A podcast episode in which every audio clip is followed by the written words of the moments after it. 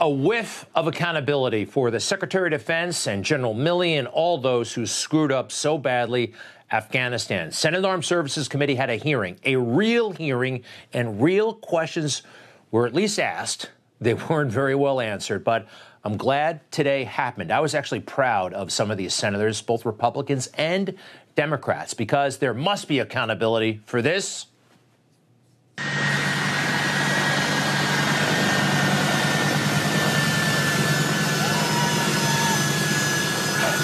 Seems like ancient history. So many in the media want to move on. There must be accountability for this and for this.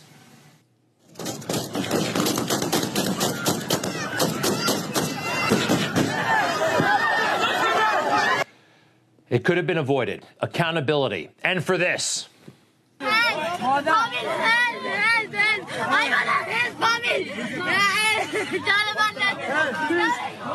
And most of all, accountability for this. Our 13 heroes who were killed needlessly by a suicide bomber. Everybody seems to have forgotten in the left leaning universe. They've just moved on. They don't want to talk about this. But today, they did. And it was great. Now, to put this all in perspective, we have to review two lies, and hardly anybody can really dispute this anymore. I don't think anybody does. Two lies that Joe Biden told um, last month on a nationally televised interview to the fake news. Your top military advisors warned against withdrawing on this timeline. They wanted you to keep about 2,500 troops. No, they didn't. It was split. That, that, that wasn't true. That wasn't true. They didn't tell you that they wanted troops to stay? No, not at, not in terms of whether we were going to get out in a time frame all troops. They didn't argue against that. So no one, no one told your military advisors did not tell you no. We should just keep 2,500 troops. It's been a stable situation for the last several years. We can do that. We can continue to do that. No, no one said that to me that I can recall. He's lying. He's lying, and you're going to see that in vivid form in a moment. Also, this unquestionably a lie. Americans should understand that we're going to try to get it done before August 31st. But if we don't, the troops if, will if stay. we don't, we'll determine at the time who's left. And And if there are American forces, if there's American citizens left, we're going to stay till we get them all out. All right, that didn't happen. And one thing we learned from today, kind of confirmed because we already knew, just about all the military advisors were saying you got to leave at least 25 troops, 2,500 troops in Afghanistan. Um, again, the senators were terrific. Let's start with Tom Cotton, Republican from Arkansas. And oh, by the way, a former infantry officer who served in Iraq. Uh, President Biden last month, in an interview with George Stephanopoulos, said that no military leader advised him to leave a small troop presence in Afghanistan. Is that true? Uh, Senator Cotton, I, uh, I believe that, uh, well, first of all, I, I, know the president to be an honest and forthright man. Uh, and Just, secondly, it's a, it's a simple question, Secretary Austin. He said no senior military leader advised him to leave a small troop presence behind. Is that true or not? Did these officer and General Milley's recommendations get to the president personally? Their input was uh, was received by the president and considered by the president uh, for sure. Uh, in terms of what they specifically recommended, Senator, they just, as they just said, uh, it, they're not going to provide uh, what they recommended in confidence. Okay. Throughout the morning, they did. We all found out. 2,500 is what was recommended. They were anything but forthright. Did you hear the hesitation? What's so hard about that question? This was, we saw this all the time. Hesitance and obfuscation from these witnesses. I was also impressed by uh, Senator Sullivan, a Republican from Arkansas, who I hadn't been too familiar with, but uh, he was brilliant. You do not have a duty, constitutional or otherwise, to cover for the commander in chief when he is not telling the truth to the American people. With that, I have a few questions that I'd like you to keep short, concise answers to. On August 18th, in a media interview to the American people, the president said that none of his military advisors told him that he should keep U.S. forces in Afghanistan. General Milley, that was a false statement by the President of the United States, was it not? I didn't even see the statement, to tell you the truth. I'm reading you a truthful statement. Um, that was that was a false statement. Yeah, I'm not, I'm, look at, Look, I, I don't have a lot of time. Okay, was that okay. a false statement to the American I'm not people going to or not? categorize a statement of a president of the United States. General McKenzie, was that a false statement? The, pre- the president said none of his commanders said that he should keep troops in Afghanistan. Was that a false statement by the president of the United States? Remember, you do not have a duty to cover for the president when he's not telling the truth. Was that a false statement I've or given not? You, I've given you my opinion on the matter. I've given you my judgment on it. And I'll, I think we all know it was a false statement. Okay, that's number one. President also said if there's an American citizen left behind in Afghanistan, the military is not is going to stay until we get them out. General Milley, was that statement? Did that statement turn out to be true or untrue by the president? I think that was the intent, but we gave him a recommendation on the 25th of August to terminate the mission on the 31st of August. Statement was untrue. Let me make another. let me ask another question.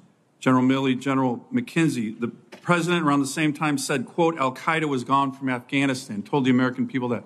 Was that true or not true? Was Al Qaeda gone from Afghanistan in mid August?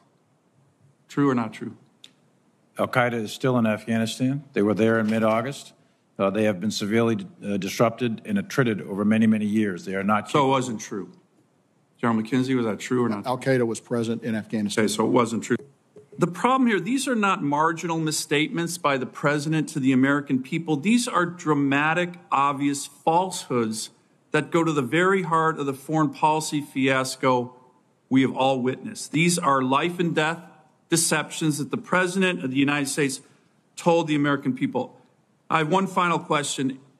I might leave it because it's a long one for the follow up, but here's, here's the anger. I've never seen my constituents more angry about an issue than this. And it's the combination of everybody knowing that this is a debacle, and yet people defending it as a quote, extraordinary success. And here's the biggest no accountability. No accountability. Senator Sullivan, Republican of Alaska, by the way, not Arkansas. Um, you know what disturbs me almost as much as the debacle in Afghanistan? The apparent dishonesty of our generals, the political games they play. That's something that has to be addressed. All right, next. This is a Democrat, uh, Senator Peters from Michigan.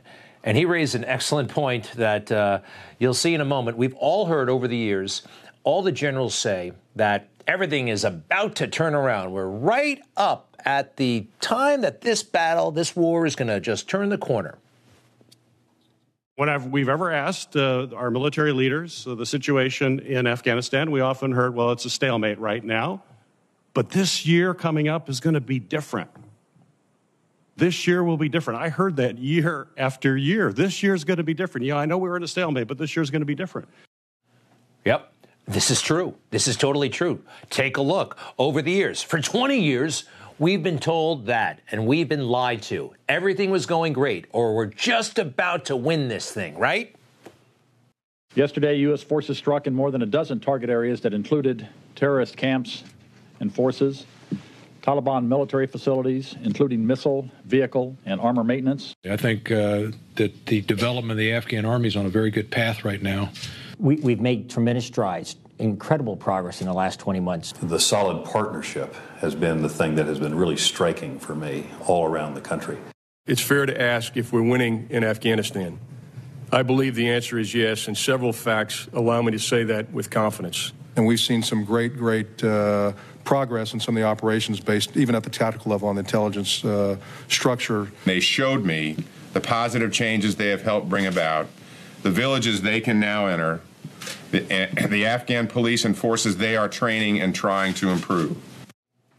You know, it's one thing to uh, support your political masters, if you will, your mm, civilian oversight. That's great. But to spin for them and to sometimes lie for them, we have a huge problem. This is systemic. This has to be fixed. All right, moving on. Back to the hearing today. Uh, Senator Rick Scott, great job. When in the history of this country have we ever had the U.S. military say and, and have a plan that we will take our military out first before we take our civilians? I can't imagine that. When, when you When you say civilians, are you are you are you talking American about the citizens. American citizens? Yeah.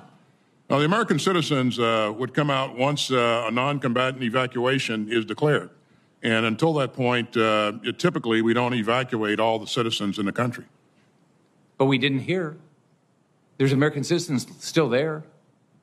and we continue to remain engaged and and uh, and and work to uh, to get those citizens out. All right. What really came through today, Austin is just not ready for a role this big. He is in way over his head. That goes to uh, for Milley as well. We'll get to him in a moment. Uh, I want to move on to Senator Josh Hawley, another superstar, Republican of Missouri. I know this is an administration talking point. I've heard it out of the, the mouth of the press secretary and others. We are not leaving Americans behind. That was your quote of just a minute ago. With all due respect, sir, you have left, past tense, Americans behind. We have no presence any longer in Afghanistan. There are hundreds of American, and not just Americans generally, civilians you left behind against the president's explicit commitment not to leave until all American citizens were out and to safety. That is not what happened. And now we have people who are desperately, frantically trying to get out of this country, coming to me, coming to members of this committee, asking for help. They can't get that help. They're stuck behind enemy lines. So please don't tell me that we're not leaving Americans behind. You left them behind. Joe Biden left them behind. And frankly, it was a disgrace. Let me ask you this, though. Senator, thanks for your help in, in continuing to help get uh, American citizens and Afghans who have helped us out of the country. But as you've seen, we've continued to facilitate. Well, actually, I didn't ask you a question, but since you seem to want to address the issue, so, so since you do, isn't it true that you left Americans behind on August the 31st? Uh, there are Americans. There were Americans that were still in uh, in Afghanistan and still Yes. are. We continue Correct. to work to try to get those Americans out. Yeah, that, that's a yes. Let's, let's not repeat, please, the, the frankly falsehood that we didn't leave Americans behind. Falsehood, spin. These generals, the Secretary of Defense, the whole swamp doing so much of it, and the left leaning fake news covering for them every step of the way. All right. Somebody had to say it. Some people asked if they were going to resign. Senator Hawley demanded they resign. It seems to me that you put a high priority on making sure that you were favorably portrayed by the DC press corps. You spent a lot of time doing that. Fair enough if that's your priority, but at the same time, we had a what I a rapidly deteriorating, frankly disastrous situation in Afghanistan, which resulted in the death of 13 soldiers, including one from my home state, hundreds of civilians, and hundreds of Americans left behind. And in my view, that mission can't be called a success in any way, shape, or form, logistical or otherwise. General, I think you should resign. Secretary Austin, I think you should resign. I think this mission was a catastrophe. I think there's no other way to say it, and there has to be accountability. I respectfully submit it should begin with you. Awesome. Awesome. Blunt, candid talk. That you've seen it maybe on a few talk shows here and there, uh, but that's it. And now we have American leaders calling for this, what should obviously happen, calling it for the catastrophe that it was, and calling for accountability. Also today, uh, Marsha Blackburn, Republican of uh, Tennessee, some real passion here. She was terrific. Did the president ever require or request written recommendations related to the re- withdrawal of the Afghan forces? Yes or no? Secretary Austin, then General Milley, then General McKenzie. Yes or no?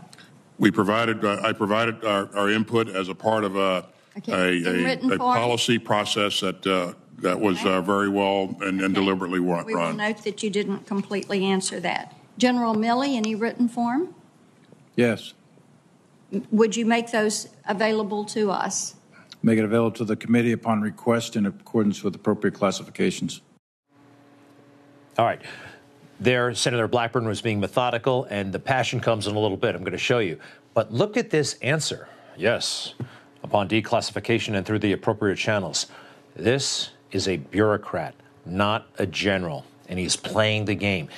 They will not answer straightforward questions. Now, everybody knows now that 2,500 troops is what they requested to remain in Afghanistan. He said as much earlier. The direct question, though, just to recap, just to uh, make sure he understands, from Senator Inhofe. Listen to the way he responds. Senator Inhofe asking about the 2,500 troops in Afghanistan to remain uh, past uh, August 31st, the recommendation. General Milley, I assume you agree with that in terms of the recommendation of 2,500? What I said in my opening statement and the memoranda that I wrote back in the fall of 2020 remained consistent, and I do agree with that. I remain consistent, and I do agree with that. What I said, like, this is this is spin. These are bureaucratic games.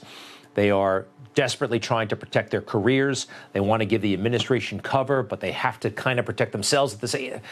They got a lot of different things going on, and it's not about the troops, and it's not about us. Hmm? All right. Yeah, the passing of the buck was pretty wild. Uh, take a look at this. A direct question about uh, how many Americans are still in Afghanistan. I'd like to know, wouldn't you? Is, how many American citizens, uh, is your opinion, are still there? Uh, just, just go down the line, each one of you. Anyone? Senator, I would uh, defer to the State Department for that uh, for that uh, assessment. But that's uh, that's a dynamic process. Okay, fine. We'll give that to the State Department. Except they do that all the time, and so does the State Department. Watch this. This is uh, Senator Wicker.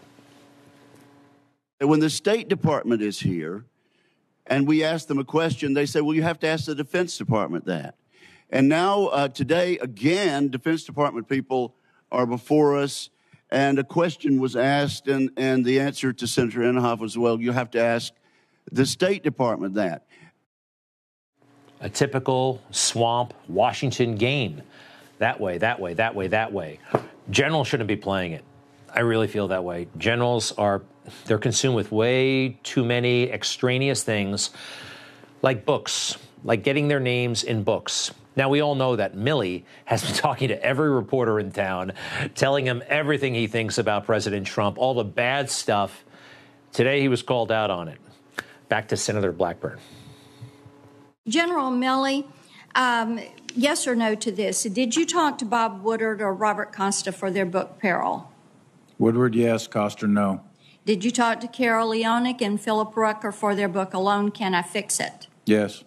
Did you talk to Michael Bender for his book? Book is frankly, we did win this election, the inside story of how Trump lost. Yes. Yes.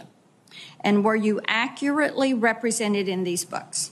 I haven't read any of the books, so I don't know. I've, I've seen press know. reporting of it. I, okay. I haven't read the book. He hasn't read the book. Well, so my, I haven't read the book. I don't have time to read the book. I can talk to these reporters, but I'm not going to read the book.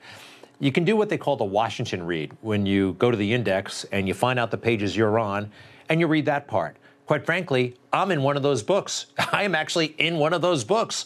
On page 424, in his Newsmax TV interview with Greg Kelly at about 4 o'clock, Flynn said, blah, blah, blah, blah, blah, blah, blah, blah. I am in that book, the same book that General Milley is in. I know it. I looked it up. I read all the parts about me. By the way, the fake news, they even screwed that part up about me. There's a mistake in there. They got the wrong time. Whatever. So back to Milley. I think he's not telling the truth. And by the way, all of the information that he apparently gave these reporters, that's a big problem. How he spent his time giving them that information, that's a big problem. We're going to go into that in a little bit more detail after the break. But first, I am going to give General Milley just a little bit of credit. Inadvertently, he said something that was very interesting. He summarized all the people who have been making decisions about Afghanistan over the past two decades. Strategic decisions have strategic consequences. Over the course of four presidents, 12 secretaries of defense, seven chairmen, 10 CENTCOM commanders, 20 commanders in Afghanistan, hundreds of congressional delegation visits, and 20 years of congressional oversight, there are many lessons to be learned. Did you hear those numbers? 20 commanders in Afghanistan? Seven, I mean, that's the turnover who's going to know anything? Where's the corporate knowledge, the institutional knowledge? That's crazy. We've got to fix that. The general core, the top of the Pentagon, is totally broken. We didn't always do it this way, by the way. General MacArthur, General MacArthur. You know how long he was in charge of a good chunk of our military affairs? He was a four star general, then a five star general for about 20, 25 years, something like that. And he was instrumental in winning one war and also uh, in the Korean War as well, World War II in Korea. We got to think about doing something like this. The turnover, uh, getting mediocrities like Milley. This is America. There are more MacArthurs out there than Milley, in my opinion, and we got to find them. I'll be right back. More on the book. And Obama, by the way, gave a speech today about his new presidential library. Guess what the fake news found more interesting? While the hearings were going on on Capitol Hill, they were covering this. They skipped the hearings and they went all in on Obama again. Be right back.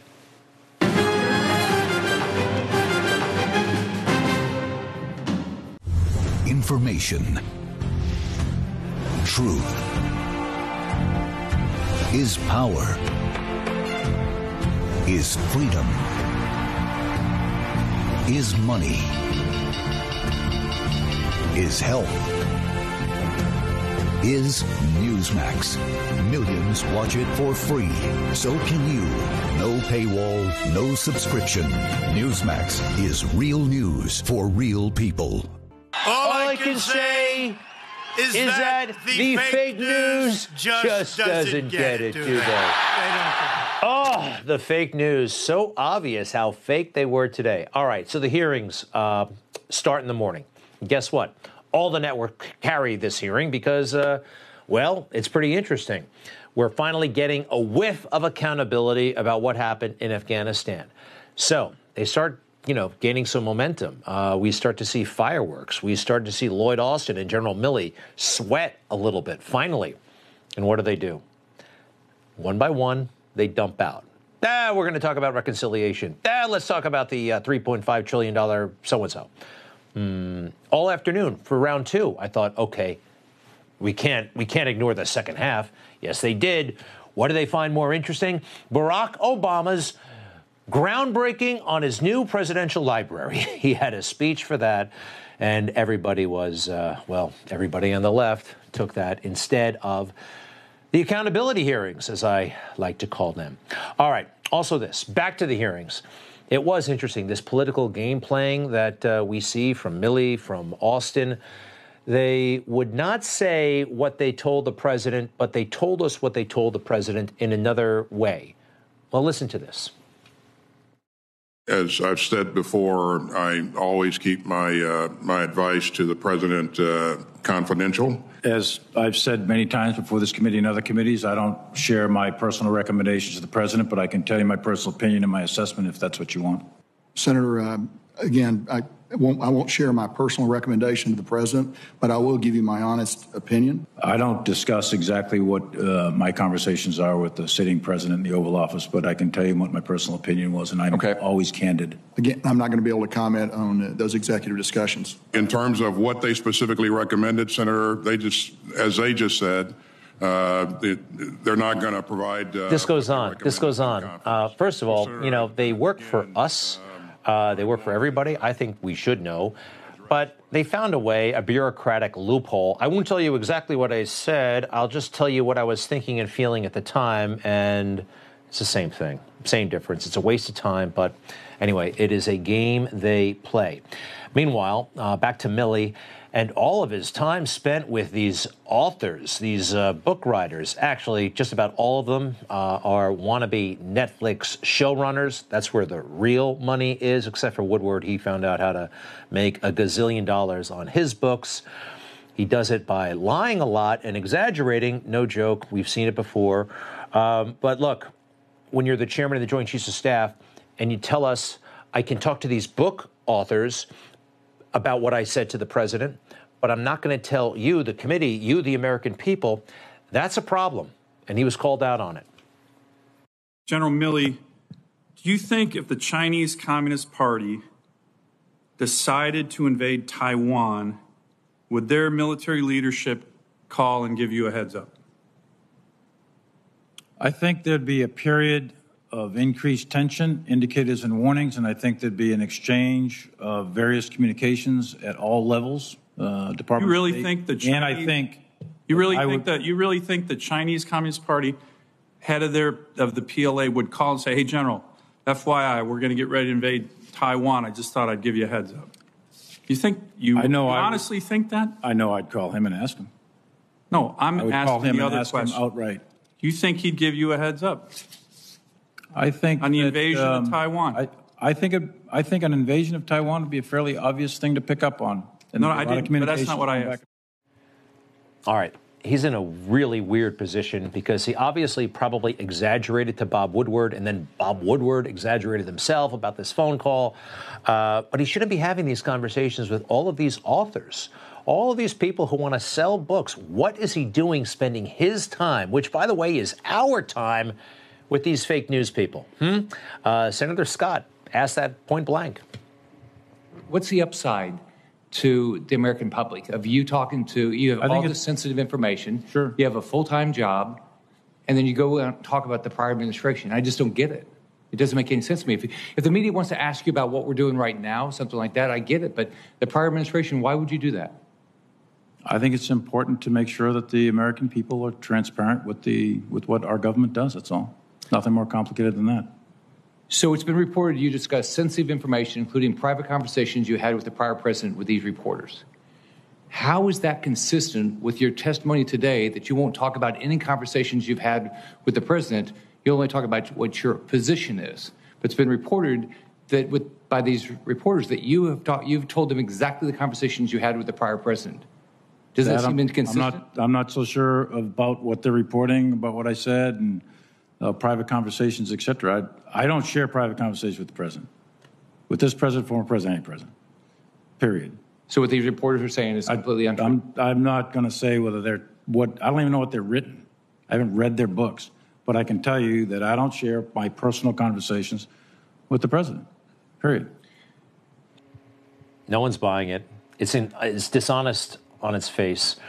And um, who? When is the last time we had a chairman of the Joint Chiefs make such a spectacle out of himself? All right, so he seemed to, uh, you know, keep his side of the argument going with Senator Scott.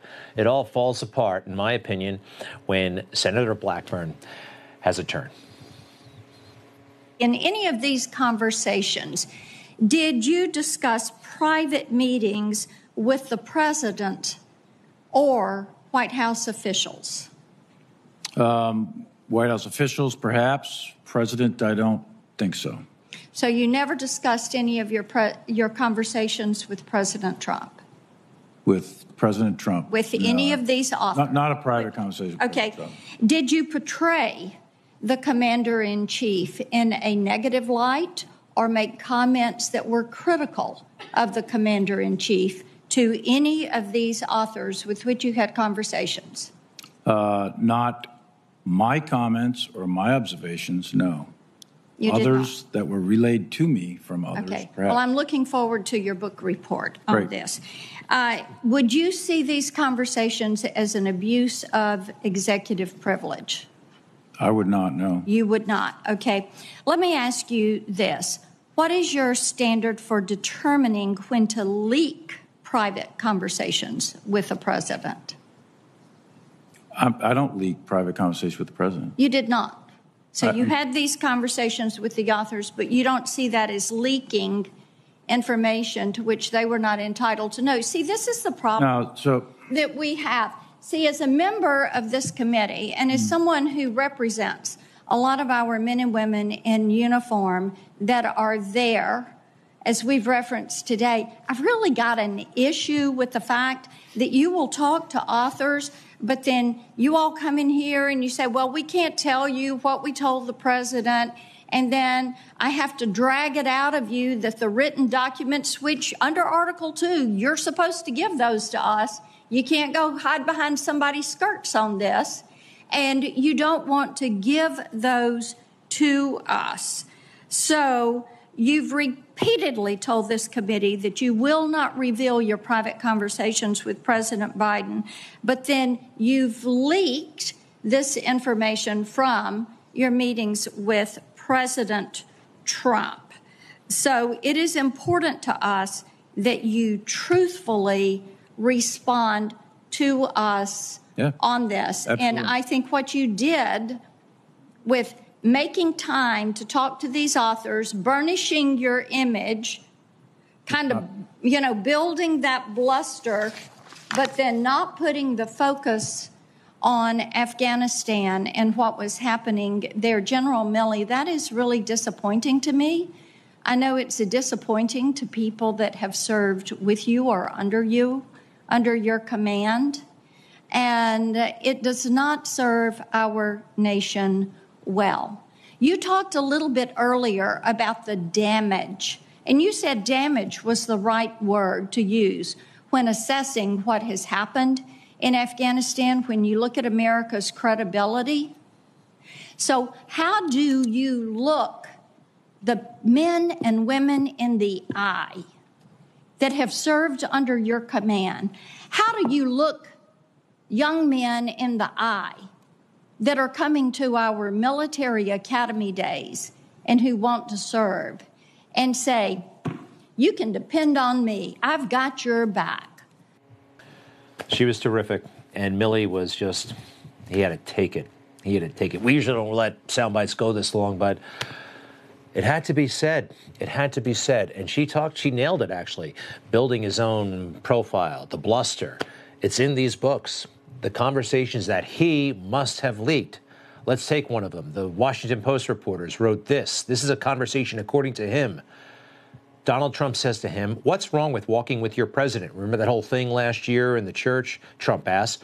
Mr. President, this has nothing to do with you, Milley said. This had to do with me and the uniform and not politicizing the uniform. I'm not apologizing for you. I'm apologizing for me. Trump gave Milley a quizzical look. Yeah, that deserves a quizzical look. Next up, finally, Mr. President, I don't expect you to get that, Milley said, but I'm a soldier, and I can never allow the politicization of this uniform. I can't do it. It's wrong, and that's why I apologize. Yes, yes, yes, yes. This happens a lot in these Washington books. I was such a hero, and then I told the president this, and then I told the president that. I told him, I set him straight. Just ask me. Milley, we have a huge, huge problem in that guy, and not just him, all these other generals. And I don't think they're going to fix it. Okay? This is going to be, I don't know how we do. We got to start a conversation. But these aren't leaders, these are nasty, brutal bureaucrats and they have to be pushed out. It's time. We can't afford this to happen again. All right, when I come back, uh, a certain young man who is convinced that he knows everything about racism and he can just read people's minds and he knows what's racist and what's not racist. And in all likelihood, no matter what your color, you're a racist, according to him. A fascinating story when we return.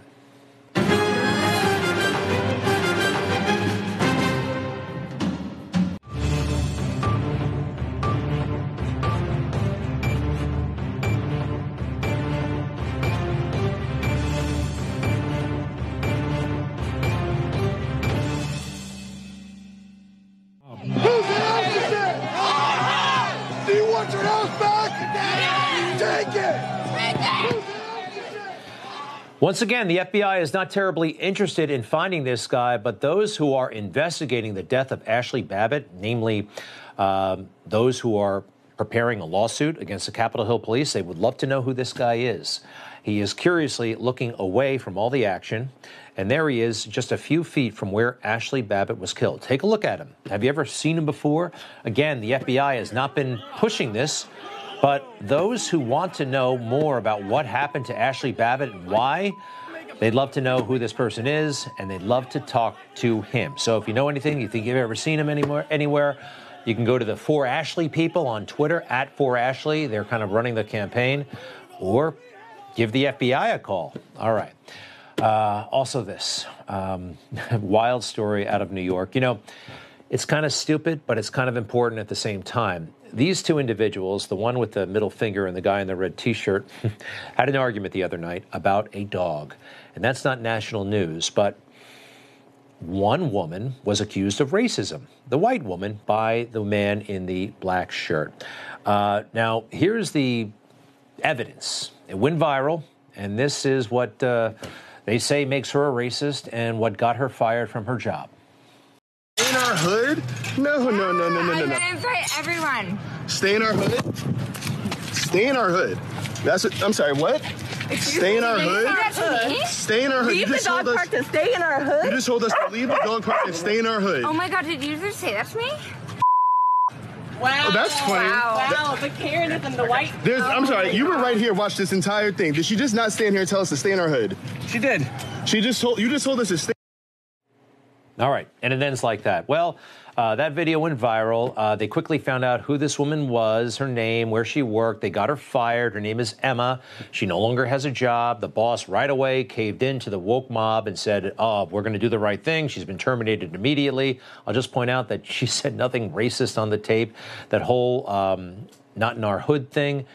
She doesn't say that in the tape. Only he does. And by the way, let's talk about him again. His name is uh, Frederick Joseph. He wrote a book about this, by the way, and he takes great offense in the book about this hood thing. You can only be a certain color when you talk about hood, according to him. Anyway, he's got a bit of a chip on his shoulder. It's very, very apparent. And uh, he's a borderline racist himself. Take a look at some of his tweets. They come back to haunt you sometimes. Uh, July 1st of this year. White men are literally the most fragile group of people in history. All of this because they feel some false sense of oppression and being slighted. That's like the pot calling the pot a pot, I think. Uh, look at this one. So many white people and police officers in Harlem, it doesn't even feel comfortable. All right, you tell me how that's not racist. Now, there's Vince Vaughn, the actor with Donald Trump. I'm not sure why people are surprised by Vince Vaughn willingly spending time with Trump. He's a wealthy white guy. The assumption should be that all of them are MAGA until proven differently. And this is the guy who can just uh, get somebody fired. All right, this is this is where it's at right now. Somebody like Frederick Joseph. This is what it's all about. All right. Meantime, his uh, energy, mm, even people on the woke left are saying, not so fast. Uh, we're not comfortable with this. Actually, Nikole Hannah-Jones, have you ever heard of her? Bit of a whack job herself. She started the whole 1619 project for the New York Times, says that, uh, well, I can't even remember, but something to do with America. We left the UK. The independence of America is all based on we wanted slaves, and that's why we started this country. That is false. No one would say that. No responsible historian would say that. But she said that what happened to this young woman may have been a bridge too far. This doesn't feel right. That's tweet number one. Let's take a look at the rest, if you don't mind. Yeah, don't use me for your racism apologia. I don't agree with this, but I think there should be proportional consequences. I think what she's saying there is she shouldn't necessarily lose her job.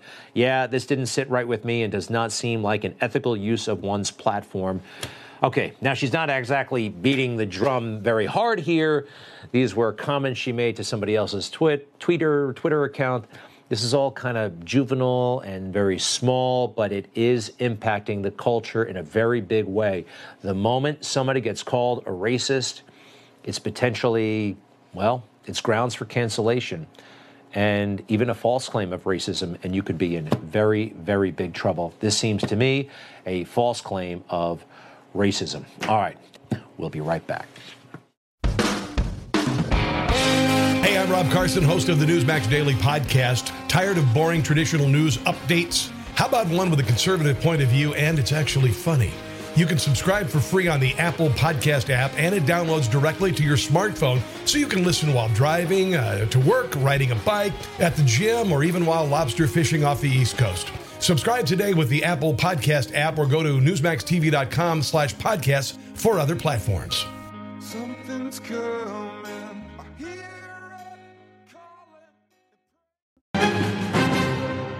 Uh, back to Barack Obama. We talked about him earlier in the show. He announced the groundbreaking of his presidential library in Chicago. It's going to cost billions of dollars. Actually, I'm sorry, half a billion dollars. Take a couple of years to uh, build. And um, yes, a lot of other things have been going on in Chicago where this museum will be. Kids getting killed.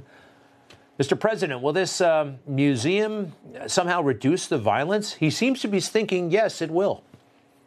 Another issue on the former president's mind widespread gun violence in his beloved city of Chicago, over 600 murders already this year. Talk about something I, I wanted to get done, done that I couldn't get done was get smarter common sense, uh, you know, gun safety measures in place through and, and through Congress. But what we can do is potentially give young people the sense that there's another way for them to empower themselves. The Obamas are doing just that with the groundbreaking of the Obama Presidential Center right in the heart of the South Side. You have the home where Michelle grew up. You have my first apartment. So part of the reason we're here is because just about everything that's important to me in my life started here. There's young people who are enormously talented, but often forgotten. And so for us to be able to build a world class institution that will attract millions of people, uh, hopefully will send a signal that those young people count, those young people matter. Um, hopefully, will send a signal uh, that they matter. This doesn't seem strong to me. It doesn't seem substantive.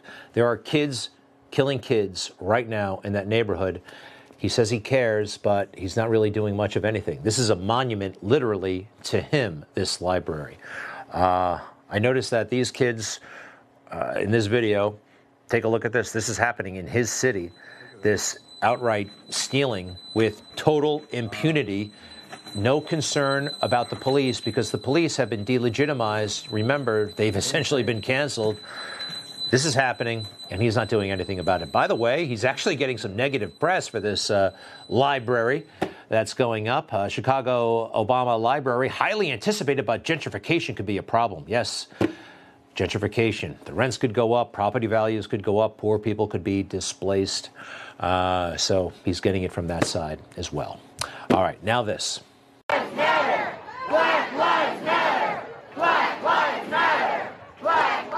Black lives do matter, of course, of course, but not the way the Black Lives Matter organization says. They only care when a black life is taken by a white cop.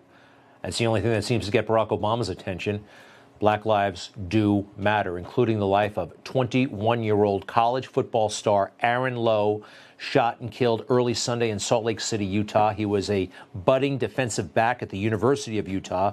Police say Lowe was shot outside a house party and died at the scene. Another woman was also shot but survived. This comes less than a year after Lowe's teammate and close friend, and I believe roommate, was killed in an accidental shooting. He actually switched his jersey number to honor that friend. Lowe's father is heartbroken, saying he'll never get to see or talk to his son again. He's pleading for young people to stop the violence. Young men, young women don't believe the hype. That is a setup. Please, please, put the guns down. I'm not crying because he's gone. I guess I'm, I'm, crying because I can't see him. I can't talk to him. I can't hold him. A GoFundMe page has been set up to help cover funeral costs. No arrests have been made. Police do not have any leads. He had everything in front of him. Just 21 years old, Aaron Lowe, shot and killed Sunday in Salt Lake City, Utah. We'll be right back. Eric Bolling is back, and he's fighting big media, woke politics, and cancel culture. Every afternoon, Eric's new The Balance tells the truth and exposes the big lies. Watch Eric Bolling every weekday afternoon on Newsmax. Tonight, Governor Kristi Noem with our own Rob Schmitt, a special town hall meeting. I think you'll enjoy it. Meanwhile, I'll see you tomorrow night.